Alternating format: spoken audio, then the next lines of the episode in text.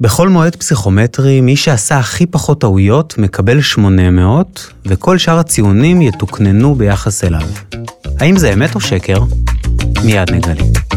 המאסטרים, המרצים הטובים בישראל מגיעים עליכם עם קמפוס IL, אתר הלמידה של ישראל. עורך ומגיש, אסף וייס. לפני חמש שנים בערך קמפוס אייל רק הוקם במשרד קטנטן עם שניים וחצי עובדים ואפס לומדים. ערן רביב, מנהל קמפוס אייל, לקח טוש מחיק וכתב על לוח לבן וחלק שלוש מילים: קורס פסיכומטרי חינם. אני זוכר שכבר אז בצירוף המילים האלה היה מין חזון שאפתני, שחולם בגדול ומבין שהלמידה הדיגיטלית יכולה לשנות פני חברה. ובלי להיות פומפוזי מדי, זה בדיוק מה שקרה. הטוש נמחק מאז, אבל את התוצאות של שלוש המילים האלה אנחנו רואים יום-יום. בקורס לומדים עשרות אלפים, מעל חצי משוק הפסיכומטרי, ממוצע ציונים גבוה מהממוצע הארצי, שזה באמת בלתי נתפס ויש עוד הרבה נתונים וסיפורים שומטי לסת, אבל אני אשאיר את הבמה למי שעומד מאחורי ההצלחה המסחררת הזו, איש יקר ומוכשר, אלעד שווייצר, אהלן אלעד. נגיד שאתה מדריך פסיכומטרי כבר 20 שנה ופיתחת יחד עם ליאור כהן את הקורס הפסיכומטרי של המדינה, קורס של מטה ישראל דיגיטלית שפותח בשיתוף מלו, המרכז הארצי לבחינות והערכה, וכמובן פתוח לכולם בחינם אצלנו בקמפוס AL. אז נדבר בהמשך על הקורס והמודל וההצלחה המדהימה מעבר לכל הציפיות, אבל בוא נתחיל דווקא עם זום אאוט. דיון מטה-פסיכומטרי אם תרצה. יש דבר כזה חשיבה פסיכומטרית, והאם יש לה ערך ורלוונטיות לחיים שלי רגע אחרי שסיימתי את המבחן? אז קודם כל אני חושב שצריך להבין מה זו חשיבה פסיכומטרית, ואני חושב שאנחנו בתור שוק ההכנה לפסיכומטרי קצת לקחנו בעלות על, ה, על המושג הזה, אה, על חשיבה בכלל. כי אה, הרעיון שעומד מאחורי זה שכשאנחנו באים לפתור איזושהי שאלה או בעיה, ניגשים לבעיה, יש לנו כל מיני דרכים שבלוניות שאנחנו מכירים מבית ספר, כמו שלימדו אותנו כל החיים. לבנות משוואה, להציב בנוסחה וכולי. והרעיון של חשיבה פסיכומטרית, או השאלות בבחינה הפסיכומטרית, זה שיש כל מיני דרכי קיצור, לפתור את השאלות האלה מהר יותר, להגיע לתשובה מהר יותר, בדרך כלל אפילו בלי לחשב. וכל הדרכים היצירתיות האלה, אנחנו קוראים לזה חשיבה פסיכומטרית. זו בעצם חשיבה, לפעמים זו הבנה מתמטית, לפעמים זה common sense או היגיון בריא או משהו כזה, ולזה קוראים חשיבה פסיכומטרית. זה מתבטא גם בטכניקות מסוימות כמו הצבת מספרים ופסילת תשובות וכולי, אבל בגדול יש אלמנט של חשיבה. במקום לרוץ לחשב. זה הרעיון וזה, אה, אנחנו נגיע לפתרון מהר יותר. דרכי קיצור. אבל אז הדרכי קיצור האלה יכולות לעזור לי לפסיכומטרי, אבל אתה אומר לא, זה גם יכול לעזור לי בחיים. נכון, אני אנסה רגע להסביר את ההבדל כשאנחנו לומדים אה, איזשהו כלי לפתור שאלה במתמטיקה לבגרות, אה, חקירת אה, פונקציה או פתרון של משוואה ריבועית, אנחנו לומדים כלי כדי לפתור את השאלה הספציפית שמולנו. איך פותרים משוואה ריבועית x1, 2 שווה ל... והנוסחה. בפסיכומטרי, כשאנחנו באים לשאלה, אנחנו לומדים כלי שכמו למשל הערכת סדר גודל. אני יכול לפתור עם הכלי הזה את השאלה הספציפית הזאת, אבל אני יכול לקחת את הכלי הזה ולהשתמש בכל דבר אחר, בהרבה בעיות אחרות בחיים שאני אתקל, לאו דווקא רק השאלה שנמצאת מולי. זה אולי ההבדל העיקרי, ואנחנו לומדים בבחינה, או בעצם לא בבחינה, זה לא שהפסיכומטרי מלמד אותי, אלא קורס ההכנה או ההכנה לבחינה. אם לומדים נכון, מקבלים ולומדים כל מיני כלים שיכולים לעזור לנו בחיים בכלל, באיך לגשת לבעיות, לחשוב מחוץ לקופסה, לא לרוץ לאותן שבלונות שאנחנו מכירים מבית ספר. חשיבה יצירתית, חשיבה ביקורתית וכולי. אני חייב להודות שהתקופה שאני למדתי לפסיכומטרי לא זכורה לי לטובה, בטח לא כתקופה קריאיטיבית במיוחד. אתה מדבר על לחשוב מחוץ לקופסה, תן איזו דוגמה לפתרון של שאלה באמצעות חשיבה יצירתית. אוקיי, okay, אז אנחנו בפודקאסט וקצת יותר קשה לתת שאלה במתמטיקה, זה אני אנסה אה, לתת דוגמה שתהיה קלה אה, לשומעים להבין. אה, ניקח שאלה, בהספק יש אה, פועל שמעמיס משאית בשלוש שעות, ופועל ב' מעמיס משאית בשש שעות. ושואלים כמה זמן ייקח להם להעמיס ביחד, אם הם יעבדו יחד. אחד מעמיס לבד בשלוש שעות, השני בשש שעות. והתשובות, כי בפסיכומטרי, מבחן אמריקאי, שעה וחצי, שעתיים, שלוש או ארבע וחצי. עכשיו, הרבה תלמידים שלא ממש חושבים אומרים, טוב, שלוש שעות ועוד שש שעות, תשע, בוא נחלק לשתיים, זה ארבע וחצי. וזה גם מופיע בתשובות. אבל אם נחשוב רגע בהיגיון, אם פועל אחד לבד מעמיס בשלוש שעות, אם אנחנו מצרפים אליו עוד פועל, ייקח להם פחות זמן. אז כבר אני יכול לפסול שתי תשובות, גם את שלוש שעות וגם את ארבע וחצי שעות. כי שניים בטוח יהיה מתחת. זה חייב להיות פחות משלוש, וזה מה שאני אומר, לא צריך לרוץ לחשב, אפשר לחשב את זה, אפשר לקחת חיבור הספקים, שליש ועוד שישית, הדרך המתמטית, שליש. חיבור הספקים, שברים, ולעשות ולחשב את ההספק המשותף, אבל רגע, זו הדרך השבלונית של בית ספר. אם אנחנו עוצרים וחושבים, אני אומר, רגע, יש לי גם תשובות. זה חייב להיות פחות משלוש שעות, כי אחד לבד עושה בשלוש שעות, כבר פסלתי שתי תשובות.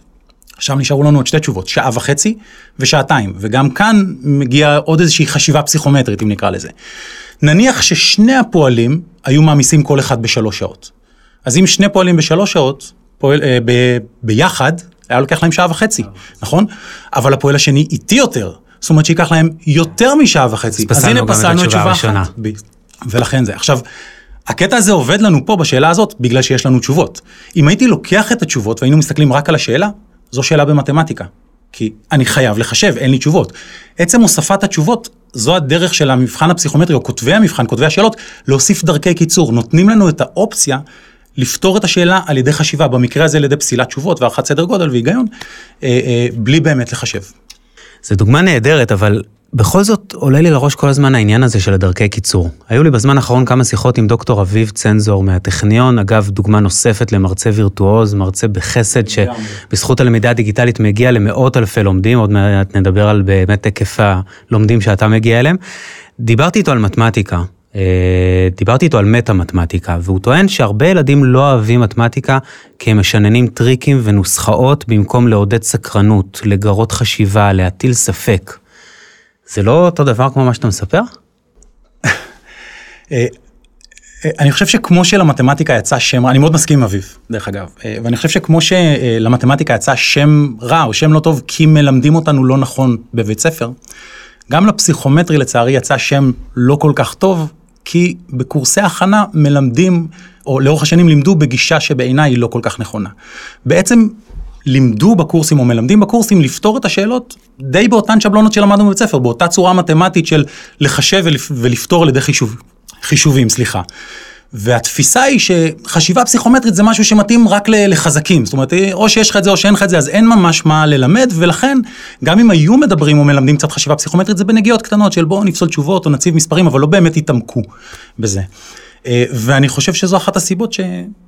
שאנשים פוחדים מפסיכומטרי, כי בפועל מה, יש לי פה עוד מבחן במתמטיקה, הם לא מסתכלים על זה כמבחן פסיכומטרי, כי הם לא מסתכלים על השאלות נכון.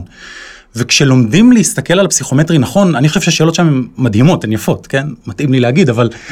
והן יפות לא בגלל שוואי, יש פה שאלה מתמטיקה, איזה חישוב מגניב. הפוך, איזה שאלה מגניבה שלא צריך לחשב כלום, ואפשר בהבנה ובהיגיון, בהיגיון בריא, להגיע לתשובה, לא באמת לפתור מבחינת חישוב, אלא פשוט למצוא את התשובה הנכונה. אה, וצריך ללמוד להסתכל על הדברים האלה בצורה הנכונה. אה, אני חושב שזה מה שהקורס שלנו אגב עושה, ואולי החידוש הגדול ביותר שלו, שמראה לתלמידים איך להסתכל על המבחן אחרת, להבין את הראש של מי שכתב את השאלות, מה, מה מחפשים שם. כי הדרכי קיצור הם לא במקרה בשאלות, הכניסו אותן במיוחד לתוך השאלות. מי שכתב את המבחן, הכותבים, מכניסים בכוונה דרכי קיצור, כי זה קצת כמו מבחני מחוננים שמחפשים את אלה ש... חושבים בצורה קצת יותר, יצירתית, וזה נותן להם יתרון, אותו דבר בפסיכומטרי. וזה ההבדל בעיניי. מרתק. האמת שהייתה לי הבוקר שהקלטתי את פרופסור אה, דוד הראל לפרק אחר בפודקאסט הזה, אה, שיחה איתו אחרי הקלטה, האם יש אה, פואטיקה במתמטיקה והאם יש אסתטיקה במתמטיקה. היו לו על זה תובנות מדהימות שלא נכנסו להקלטה, אולי לפעם אחרת, אבל בכל זאת, אם אתה מספר על ארגז הכלים המדהים הזה, ובאמת, הוא, הוא, זה מאוד משכנע מה שאתה אומר, למה לא ללמד אותו כבר כמקצוע בבית הספר? פה אתה מתפרץ לדלת פתוחה, אני חושב שאחד ה, הפנטזיות הגדולות ביותר שלי זה להכניס את הפסיכומטרי לתיכון. את המבחן או את צורת החשיבה? אתה יודע מה? אני חושב שהמבחן, זה חשוב להכניס כבר את המבחן מתישהו, כן, סוף י"א או י"ב, כי, כי זה אה, נותן לנו איזושהי מטרה, ללמד תלמידים בלי שום מטרה בסוף, אם תגיד לתלמידים בואו תלמדו מתמטיקה, אבל אין לכם בגרות בסוף, הם לא ילמדו באמת.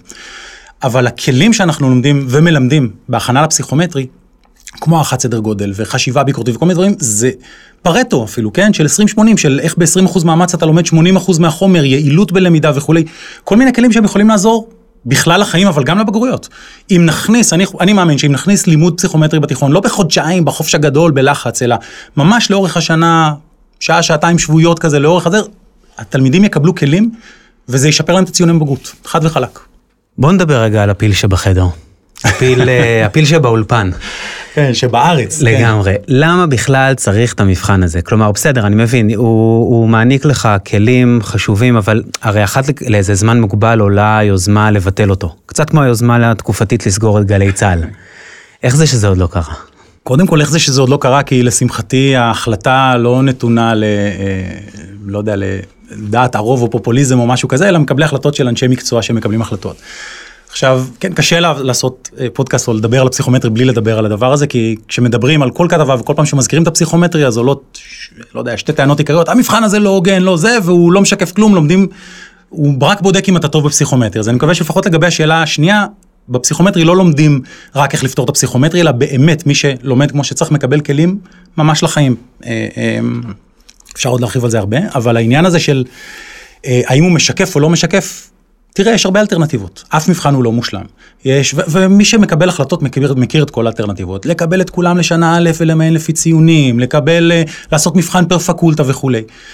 אבל אם אם נהיה רגע הוגנים, אין אף אלטרנטיבה מושלמת. זה שנגיד, אוקיי, אז לא פסיכומטרי, אז אלטרנטיבה, הרי להגיד סתם בוא נבטל את הפסיכומטרי זה חושך, חוסר חשיבה ביקורתית. אל תגיד בוא נבטל, תגיד מה האלטרנטיבה, כי צריך איזשהו מיון, אי אפשר בלי זה. הרעיון הוא לבחון איזושהי, איזשהו אמצעי מיון כלשהו, שמנבא הצלחה בצורה טובה. ומתוך האלטרנטיבות שיש, עם עוד כל מיני שיקולים וכל מיני כאלה, אה, הפסיכומטרי מנבא הצלחה בצורה טובה. אגב, זאת לא המטרה היחידה, כי מבחן פר פקולטה ינבא הצלחה יותר טוב מאשר הפסיכומטרי, חד משמעית. גם מי, ש, גם מי שהחליט לעשות את הפסיכומטרי מבין את זה. אבל יש חסרונות אחרים. אם אני למשל רוצה ללכת ללמוד הנדסה, אז אני הולך לעשות את המבחן פר פקולטה בהנדסה, ונניח שאני לא בדיוק חד ואני לא בדיוק החומר להנדסה. אז אני לא אתקבל ללימודים, כי אני לא עובר את המבחן. אבל אז בזבזתי שנת לימוד.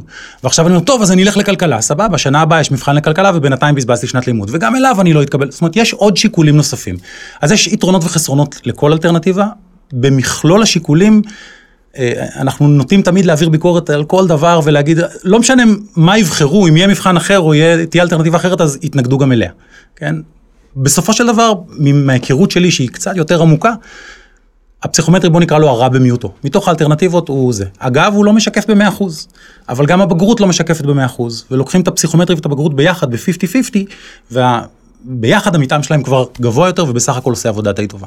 הבנתי, אבל בכל זאת יש לי, יש לי רעיון לאלטרנטיבה, לא רעיון שלי, רעיון של אוניברסיטת תל אביב, הם בעצם אומרים דבר מדהים, תלמד שלושה קורסים בקמפוס אייל, תעשה את המבחן באוניברסיטה, ואתה פטור מפסיכומטרי. זה אקוויוולנטי לפסיכומטרי בסכם מול הבגרות, כבר חמש פקולטות שונות באוניברסיטת תל אביב מכירות בזה, כי הם בעצם אומרים, מה מנבא יותר הצלחה אקדמית מאשר אשכרה הצלחה בקורסים אקדמיים, כן, היכולת ללמוד גם למידה עצמית, שזו אחת המיומנויות הקריטיות ביותר במאה ה-21, מודלים כאלה לא יותר טובים?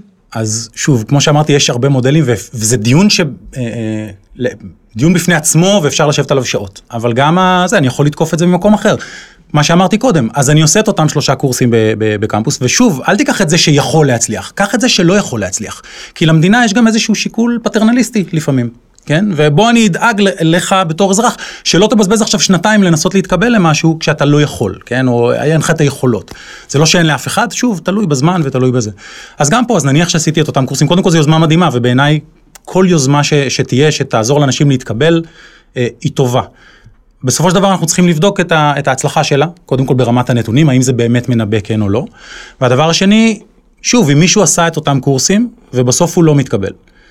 עכשיו הוא רוצה ללכת להתקבל למשהו אחר, וזה רק אוניברסיטת תל אביב. אז הוא הולך לבן גורן, הוא אומר לא, לא, אנחנו לא מקבלים את היוזמה הזאת של אוניברסיטת תל אביב, אצלנו רק פסיכומטרי. אה, אבל לא עשיתי. טוב, אז בזבזת חצי שנה, עכשיו לך תעשה פסיכומטרי. אם זה היה מבחן שכולם מקבלים אותו, אחד היתרונות של הפסיכומטרי שזה מבחן אחיד, שכל המוסדות מקבלים אותו, ואגב, כל מוסד, אני לא יודע אם השומעים הוותיקים שלנו עוד זוכרים את זה, היום בפסיכומטרי יש שלושה ציונים. זאת אומרת, יש דגש כמותי ודגש מילולי גם לפסיכומטרי, כשאם אני בפקולטה להנדסה, אז הם לוקחים 60 אחוז כמותי, מבחינת הציון, ו- ולא 40-40 אה, וזה, ואם מישהו צריך פקולטה, לא יודע מה, לסוציולוגיה או למשהו אחר, אז הוא אומר, רגע, בוא ניקח 60% מילולי. Mm-hmm. זאת אומרת, הפקולטות עצמן יודעות לקחת מתוך הרכיבים של הפסיכומטרי, את הרכיבים שיותר רלוונטיים למסלול הלימודים שלהם, אבל זה עדיין מבחן אחד שמתאים להכל, והתלמיד לא צריך לעשות הרבה מבחנים ולבזבז זמן, אולי כסף וכולי. הבנתי. אמ, תשמע, היה לנו דיון מטה פסיכומטרי מרתק, אבל עוד לא אמרנו מילה על הקורס עצמו. דבר איתי במספרים. מה ממוצע הציונים? אני לא אתחמק, הממוצע ציונים בקורס של קמפוס הוא בין 600 ל-630, יש את המסלול החינמי והמסלול המתוגבר, ויש קצת אה, הבדלים גם בין מועד למועד, אבל אנחנו מדברים על עשרות נקודות יותר מהממוצע הארצי, יש באמת הצלחה מאוד מאוד גדולה. שזה לא נתפס. זה, זה, זה מדהים, כי אנחנו משווים את הקורס, הממוצע בקורס אפילו יותר גבוה ב-20-25 נקודות מהממוצע של המכונים הפרטיים שגובים אלפי שקלים, אלה שתמיד נחשבו הכי טובים. אה, וזה מדהים, זאת הצלחה מדהימה, כי זה לא... כי זה קורס שהוא אונליין אל מול קורסים פרונטליים, אל מול הכנה פרונטלית, אז בכלל אנחנו רואים זה, ואני חושב שחלק גדול מ, אמ, מהסיבה זה שפעם ראשונה סוף סוף יש קורס רשמי. בשיתוף המרכז הארצי לבחינות ולהערכה, שמספק לקורס שאלות אמיתיות ממבחנים.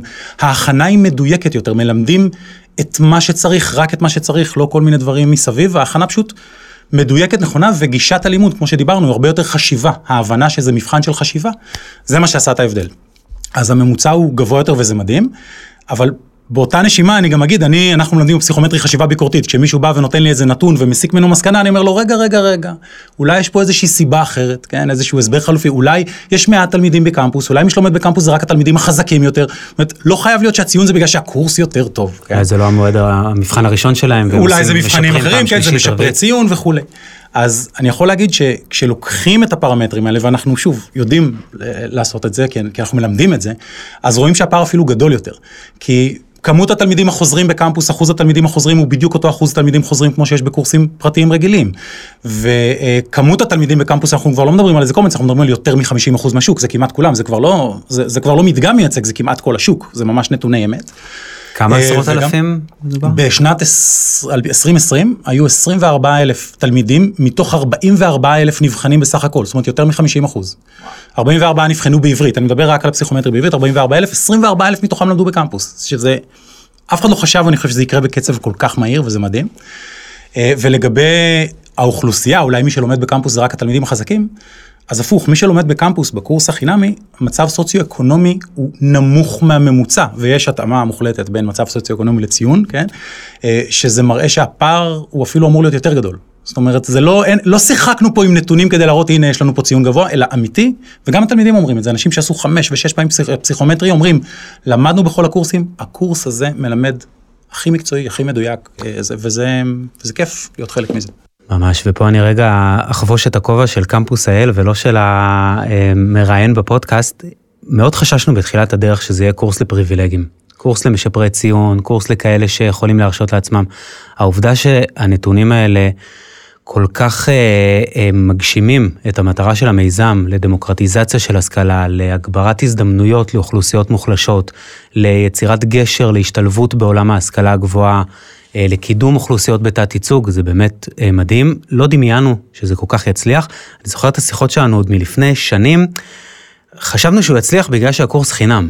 אנחנו רואים היום, תקן אותי אם אני טועה, הוא מצליח קודם כל כי הוא קורס מעולה.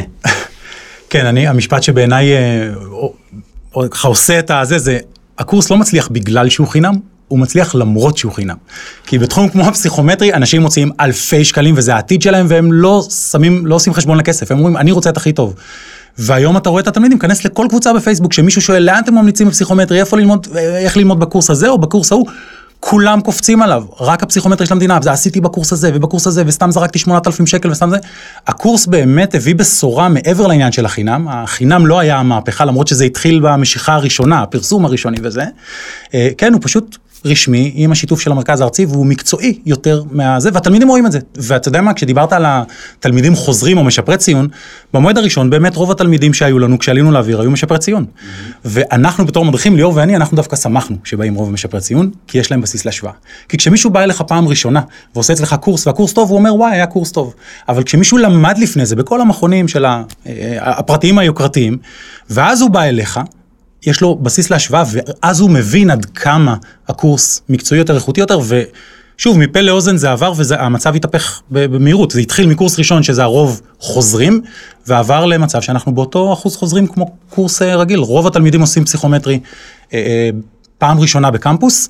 וגם עוד נתון, אני אתן לך דוגמה, קמפוס בהתחלה היה מעין קורס עזר כזה, זאת אומרת, נרשמתי לקורס פסיכומטרי פרטי ונרשמתי גם לקורס, לקורס בקמפוס סתם על הדרך, ותלמידים תוך כדי הקורס עזבו את הקורס הפרטי והמשיכו ללמוד רק בקמפוס, למרות שהם שילמו שם כסף ופה לא.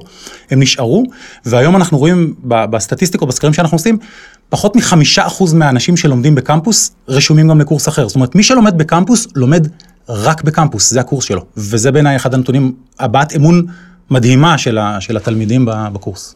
איזה שינוי מציאות. ותגיד, למה הוא כל כך טוב? כלומר, איך הוא כל כך טוב? האם זה המבנה, התוכן, שיטת הלימוד, הזכרת את מה לא? כן, אז אני, אני חושב שיש פה אה, שילוב ש, של כמה גורמים. אחד זה קורס רשמי ויש את המרכז הארצי לבחינות והרחב ואנחנו עושים שימוש בשאלות אמיתיות מהפסיכומטרי ולא יעזור שום דבר כשאתה מלמד עם החומר המקורי, במיוחד שיש את כל העניין של חשיבה פסיכומטרית שדיברנו עליה קודם, אז אתה יכול ללמד את אותם כלים פסיכומטריים כדי לפתור שאלות בהרבה ספרים ומכונים וכל מיני כאלה, נכתבו על ידי מדריכים, סטודנטים לאורך השנים. והשאלות לא תמיד עומדות בכללי השאלה הפסיכומטרית, הדרך לפתור אותם היא הרבה פעמים מתמטית ולא באמת פסיכומטרית, אז ההכנה היא יותר מדויקת ויותר נכונה, זה דבר אחד. הדבר השני לא קשור בעיניי לקורס, אלא קשור לעובדה שפשוט מדובר בקורס אונליין. עד לא מזמן רוב האנשים פחדו מקורס אונליין, אמרו לא, לימוד עצמי, אני צריך מסגרת, אני צריך כיתה, והיום אני חושב שגם הרבה בזכות הקורונה, משהו לטובתה אני אגיד, למדנו שבעל כורחנו שוואלה, אפשר ללמוד אונליין, ולא רק שאפשר, כשאנחנו עשינו סקר עכשיו, היו מפגשים כאלה, יש מפגשים שאני עושה כל מועד, חמש שעות כזה של חשיבה פסיכומטרית, אה, שהיינו עושים אותם בעבר אה, בזה, בבית החייל, בתל אביב, באולמות, ועשינו סקר בין התלמידים, והיום הרוב מעדיפים שהם יהיו אונליין. ובאונליין תמיד פחדו, אבל כי אומרים אין את המסגרת, מצד שני יש יתרונות מאוד גדולים של ניצול זמן יעיל, אתה לא צריך לשבת בכיתה ולשמוע שאלות של תלמידים אחרים או להתקדם בקצב של הממוצע הנמוך, אתה מתמק... הדבר הכי יקר לתלמידים זה הזמן, זה המשאב הכי יקר. וכשאתה לומד לבד אתה מנצל אותו בצורה יעילה יותר. אז נכון שיש יתרונות וחסרונות לכל דרך, אבל אני חושב שיש יתרונות גדולים לקורס אונליין. אז אמרנו את מאלו וה, והשאלות הרשמיות, את, ה, אה, את הדבר הזה. ואני חושב שגם שיטת הלימוד, שינוי התפיסה הפדגוגית, זה מתחבר שוב לשימוש בשאלות המקוריות של המבחן, אבל התפיסה של במקום בוא תפתור מתמטיקה ואם זה לא מצליח אז תנסה לפסול תשובות או משהו כזה, שזאת הייתה התפיסה העיקרית ללימוד למבחן, אנחנו אומרים הפוך. בוא, זה מבחן של חשיבה, קודם כל תנסה פסיכומטרית, והמתמטיקה היא רשת הביטחון. זה, זה אני חושב השינוי הגדול ב, בתפיסה הלימודית, וכל הדברים האלה ביחד, במשולב, עשו, עשו את העבודה. איזה יופי, אתה אומר פה בעצם משהו מדהים. הקורס לא רק חוסך לך כסף, הוא גם חוסך לך זמן, הוא מייעל את כל התהליך. הלמידה הדיגיטלית פה בעצם כבשורה של אה, ממש אה, כמעט פרסונליזציה של למידה, כי במקום עכשיו ממש. לשבת יחד עם קבוצה, ו- ואני יכול להתאים את זה לדרישות שלי, למקומות שבהם אני יותר מתקשה ולתגבר בהם, מקומות שבהם יותר קל לי, אני מוותר עליהם אה, בכלל. כן, אני לא, לא יודע אם בכלל, אבל כן, זה נכון, זה, זה ברור, ואני חושב ש... קמפוס פה עשו חלק גדול מהמהפכה הזאת בדבר הזה. אה, ואני חושב שבכלל העתיד של הלימודים, ותחשבו רגע על מה שאני אומר, יש פה עניין של לימוד הפוך. מה הרעיון של לימוד הפוך או כיתה הפוכה? הרי במקום שהמורה בכיתה, שוב, המשאב של התלמידים הכי יקר זה, זה הזמן שלהם, נכון? אז המשאב של התלמידים, המשאב של המדריך, הזמן של המדריך הוא הדבר הכי יקר. אז במקום לבזבז את המדריך, עכשיו בוא נשב שעתיים בשיעור, בשיעור ונלמד חוקי משולשים, סכום זוויות 180, למה אני צריך את המדריך? את זה אני יכול לעשות בבית, לבד, לראות את החוקים של המשולשים, כל הבסיס, כל היסודות, וכשאני מגיע לכיתה עם המדריך, כן, בלייב, ויש לנו גם מסלול מתוגבר, שיש שיעורים כזה בזום, בלייב, אני מנצל את המדריך לאיפה שאני באמת צריך אותו, לתרגל את השאלות הקשות יותר, להפנים את, ה, את השיטות הפסיכומטריות. ואני חושב שזה העתיד של לימודים בכלל. המורה לא צריך ללמד את היסודות ואת הבסיס, כל אחד יכול ללמוד את הדברים האלה לבד, כי זה קל וזה בסדר וזה פשוט, עם התמיכה שצריך, עם שאלות תוך כדי וכולי, ולנצל את המורה, להרים את הרמה ולהפנים את החומר ולא ללמוד את הבסיס. תשמע, כל פעם שאני מדבר איתך אתה קצת עושה לי חשק, אתה, אתה יודע למכור פסיכומטרי למי שלא צריך לעשות עדיין פסיכומטרי, כן. אבל לפחות זה משכנע אותי להמליץ אה, לעוד מישהו ליהנות מכל הטוב הזה, אז אה, אם חשיבה פסיכומטרית מעניינת אתכם, או אם יש לכם ילד, אחיינית, בן דוד בתיכון, או לפני ואחרי גיוס, תשלחו אותם לפסיכומטרי של המדינה, קורס שהוא אשכרה מהפכה, קורס שפתוח לכולם בחינם על קמפוס אייל, אתר הלמידה של ישראל. כחצי מיליון לומדים כבר נהנים ממאות קורסים בחינם והכל בזמן, במקום ובקצב שלהם. אתם מוזמנים להיכנס לקמפוס.gov.il. נגיד גם תודה רבה לארנון פרידמן, דנית בן ארי, אמיר גרון ושירה אמיר. ואם אתם רוצים לקבל התראות על פרקים חדשים של הפודקאסט, מוזמנים לעקוב, וכמובן גם לדרג ולשתף. ובכן, אלעד, ככה המנגנון באמת עובד? מי שעשה הכי פחות טעויות מקבל 800?